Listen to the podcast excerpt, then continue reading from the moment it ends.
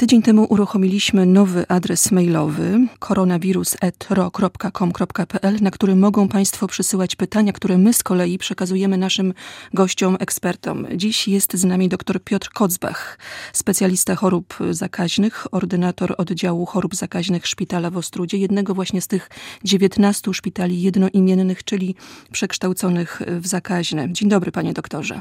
Dzień dobry, panie redaktor. Zanim zadam pierwsze pytanie od naszego słuchacza, chciałam zapytać, jak wygląda dziś sytuacja na oddziałach? Ilu jest pacjentów? Jaki jest ich stan?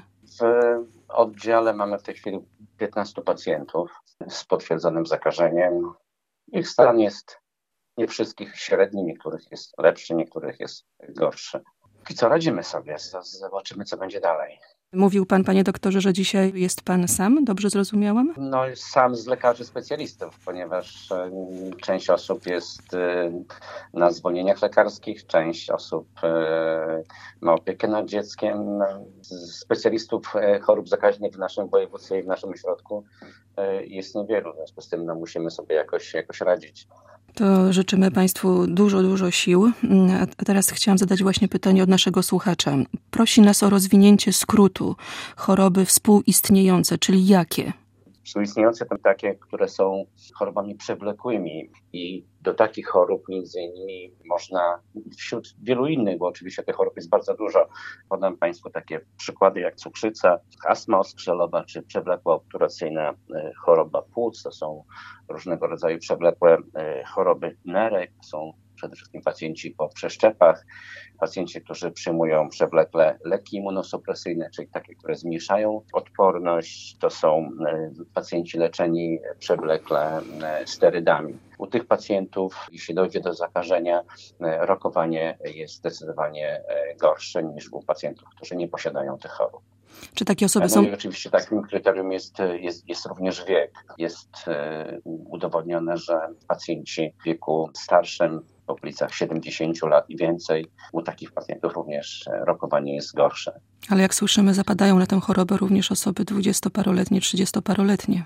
Te choroby przewlekłe, szanowni państwo, są, e, dotyczą nie tylko osób starszych. To, na te choroby, które wymieniłem, e, chorują również ludzie, ludzie młodzi. Oczywiście wśród pacjentów, których rokowanie jest złe, niezależnie od, od wieku, ale posiadają właśnie ten czynnik ryzyka w postaci chorób przewlekłych. Czyli osoby, które nie posiadają tych e, wszystkich schorzeń, które pan doktor wymienił, są bardziej odpornione. U tych osób e, przebieg jest bardzo często bezobjawowy, albo te objawy są e, mniej nasilone i nie dochodzi do, do powikłań. No właśnie, minister zdrowia Łukasz Szumowski zapytany o scenariusze rozprzestrzeniania się koronawirusa na świecie powiedział, że robi wszystko, co w jego mocy, by nie powtórzył się ten scenariusz włoski, bo w tym drugim scenariuszu azjatyckim udało się dzięki wprowadzonym działaniom zatrzymać rozprzestrzenianie się koronawirusa i podkreślił również w tym wywiadzie, że nie wszyscy zakażeni koronawirusem muszą przebywać w szpitalu. Jeśli ktoś łagodnie przychodzi, zakażenie może zostać na izolacji domowej. Co znaczy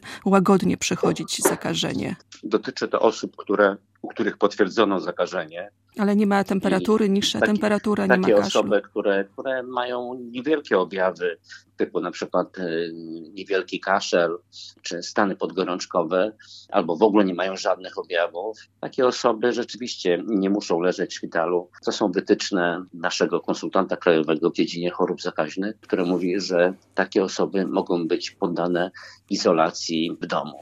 Ale jeśli ktoś nie ma objawów i nie wie o tym, to może wychodzić do sklepu, do apteki i może jednak zarażać. Panie redaktor, mówimy o chorych czy pacjentach, których potwierdzono, czyli to jest osoba, która miała wykonane badanie i u której potwierdzono. Stąd pani pytanie było, czy osoby chore, a mające niewielkie objawy, mogą przebywać w domu. Więc moja odpowiedź jest, że tak, mogą przebywać w domu. Osoba, która nie ma objawów, nie, nie jest poddana też testom. I co wtedy?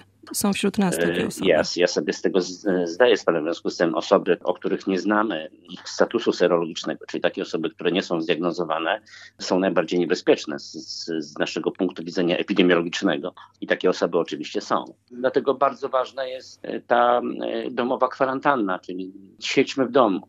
Moim gościem był pan dr Piotr Kocbach, specjalista chorób zakaźnych, ordynator oddziału chorób zakaźnych Szpitala w Ostrudzie. Życzymy spokojnego, dobrego dnia mimo wszystko. Dziękuję Dla pana i pana załogi. Wszystkiego dobrego. Dziękujemy bardzo. Do widzenia.